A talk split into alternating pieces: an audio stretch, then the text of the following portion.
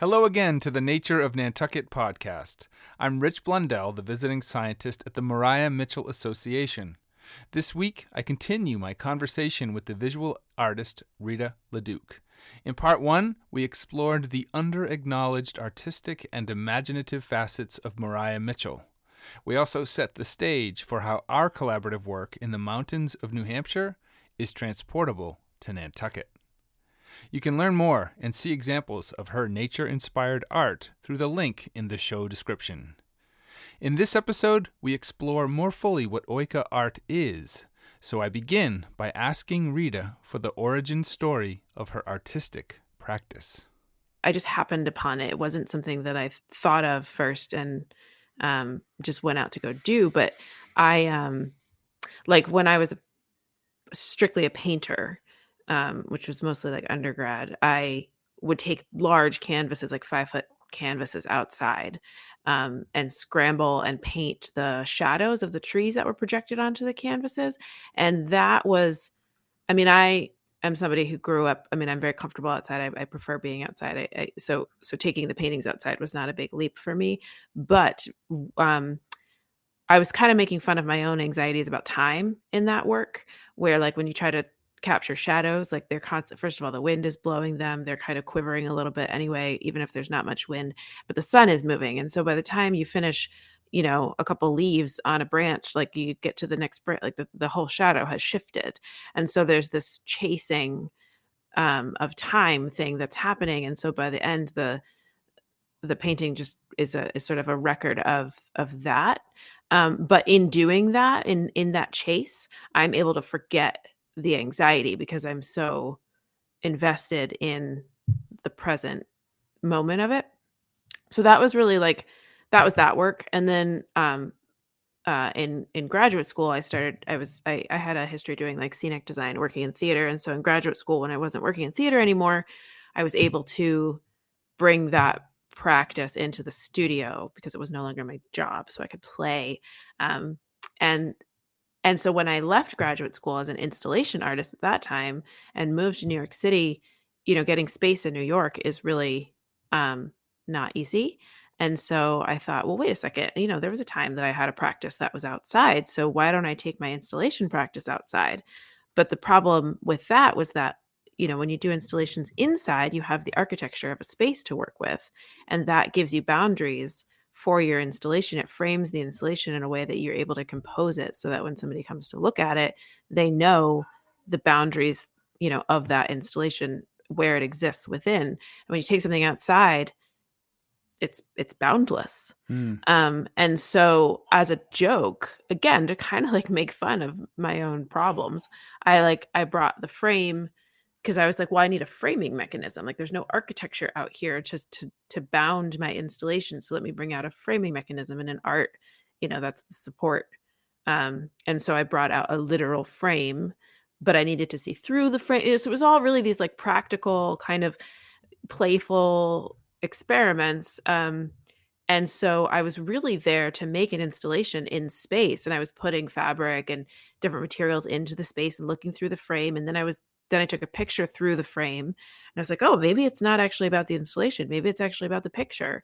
And because in the picture, you're conflating the space and then who, you know, what did, because of what you speak about the the um, the sense of self sort of dissolving and so in that photograph it kind of visualized that in a way where when they work you can there's a conflation of like the marks that i made and the marks that the environment Hmm. You know, and so when you see those photographs, the good ones, you because they don't all work, but um it takes you a little while to to to understand what is what. And so slowing down that act of perception is something that I was really interested in doing. Um, you know, before we jump to the boundaries, before we jump to like describing something as a tree or a bush or a paint stroke, how how can we um, kind of delay and and sit in that space of just kind of uh everything um anyway so that was that kind of surprised me and and that was I was like oh that's good but then I end up with all these marks on this piece of acetate um and then they ended up being like materials and data that I would bring back to the studio and then create work from. And they continued to give me information and context and conversation. And so the whole thing just ended up being an accident in hmm. just following. Um, and uh, what I meant to, how I meant to wrap that back around though, was that what you describe as like me losing myself through the portal the the frame um brought me back to the work that i was doing with the shadows outside and so like that that loss of self and that like release of that kind of existential anxiety um happened again i and it surprised me because i didn't i didn't set out in that moment I, you know i set out to make an installation and then here i was again so what i found was that like oh when i'm outside it i'm able to like access this state.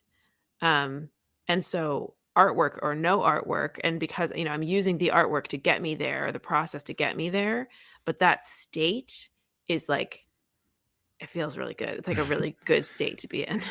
There's definitely a therapeutic value, you know, uh, to that you know, on a personal level. So that leads me to my next question: is what do you think happens to us? You know, what what happens to somebody who does this, who because it, it you know it, it is a form of science it's a it also starts to sound like a, a form of meditation or it, it, starts to sound like forest bathing. It starts to sound you know that that you're mm-hmm. blurring the lines between all of these things.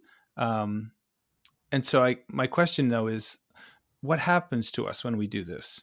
Yeah i mean i think if we can shed i mean so for me when i'm you know you get into like a flow state or i get it you know when when i'm making art and i think like there've been there's a lot of research and conversation around the different cultures and practices and ways that we access these you know you can call them flow states you can call them anything you know but but that's how i that's a way in for me and so when i get to that state i'm doing like my body is doing exactly what i just described those photographs that are you know that work um there's that like porosity where you kind of forget I'm going to talk about it with babies. Like, you know, when we're born, like we don't know where our bodies stop and start.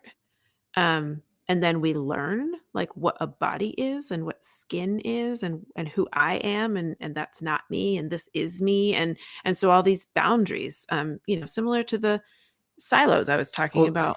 Yeah. Sorry, I just need to interrupt you because I'm looking at another of Maria Mitchell's quotes where she says the greatest benefit from the study of science is that it lifts you out of and above the littleness of daily trials.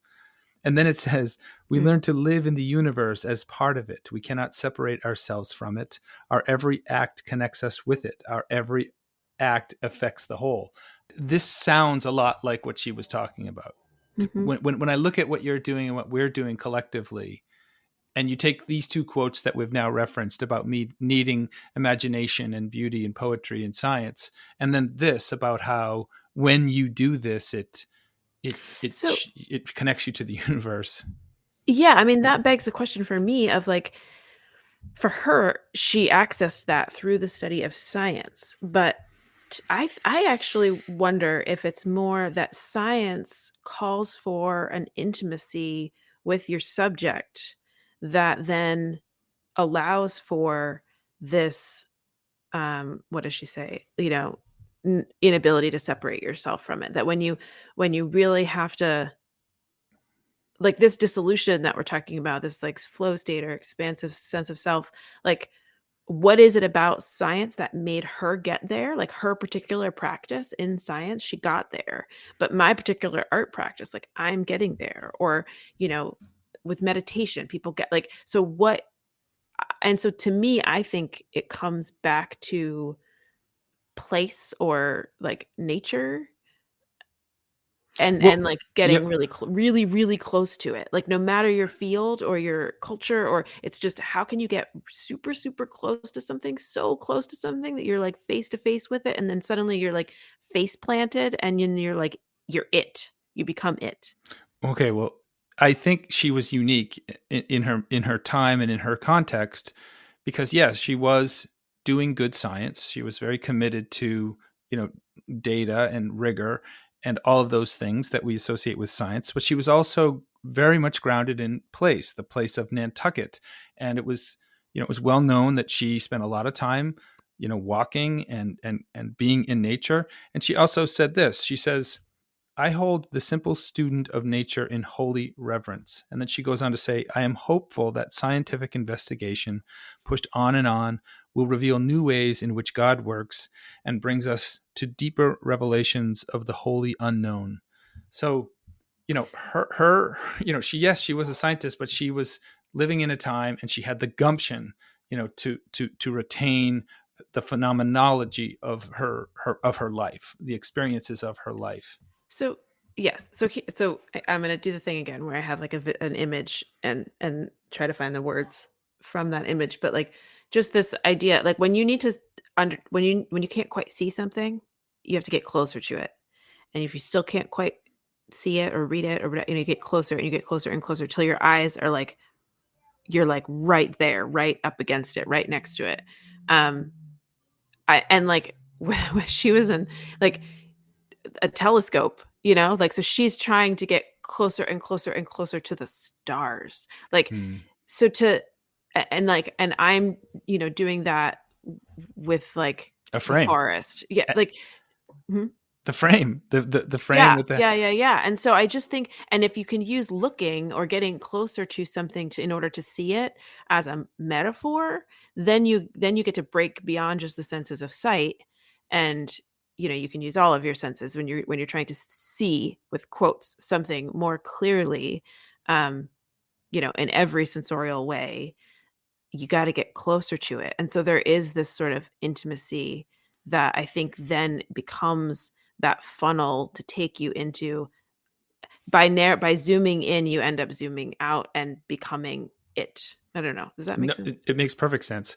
But I I do think that you know there there are there's some political problems here in the fact in that science is not supposed to do that. In fact, the best science traditionally or or historically or or science is designed to kind of write those things out of the equation. But if you're studying something, if you're observing something, if you're getting close to it, like you're saying, inevitably the you know the universe is gonna is gonna kind of reach out and grab you in certain moments. And she was Well, still in touch with those those yeah and like this is why she's a badass because she like didn't she didn't ignore that Yeah, and that's part of Nantucket's character, by the way. And I think, I, I think this speaks to the character of the island, the context in which she was, you know, living, which was Nantucket Island, where you kind of had to be a badass.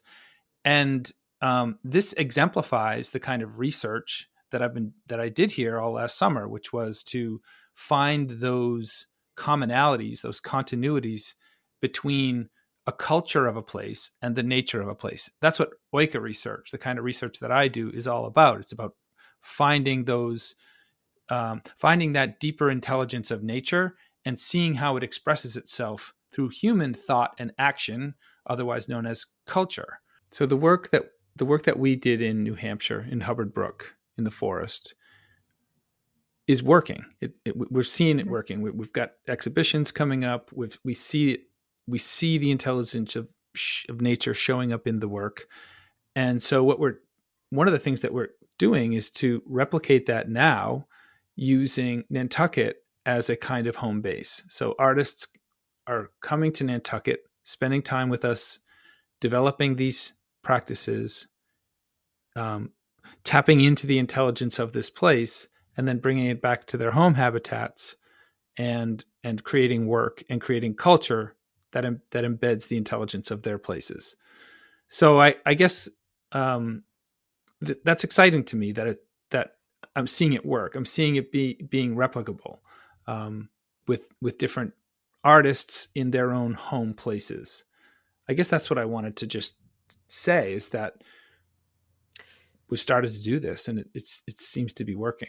Yeah, yeah, and I agree. And I think that it is replicable because the people that we're working with are so um yeah, I mean sensitive and like nuanced and they dive in on a really personal level and they invest themselves in the place. Hmm. Um because if that like I think the the the thing that I'm always kind of keeping an eye on and trying to make sure of is that the investment and the like the intimacy like it all even as more people come into the cohort or as we try to widen this e- extend this that the the level of um like yeah the, the rigor the intimacy like that that doesn't get diluted.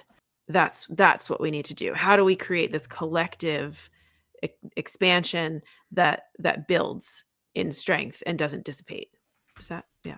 Yeah and i think if we're doing it right in other words if we are actually aligning with ecological intelligence the intelligence of nature then that's inevitable because that's the way nature works. Right so that's the thing. You need to remain tethered to that that initial connection yeah and in and in some sense getting back to Maria Mitchell and the context of her making, you know, her commentary, we're in that kind of state. We're in that kind of context again, where we've become deeply disconnected from place, from nature, and it's manifesting in a lot of strife, a lot of anxiety, a lot of, um, you know, it, it's even more so. It's it's actually an existential issue at this point that if we don't realign with nature, um, you know the future is really uncertain.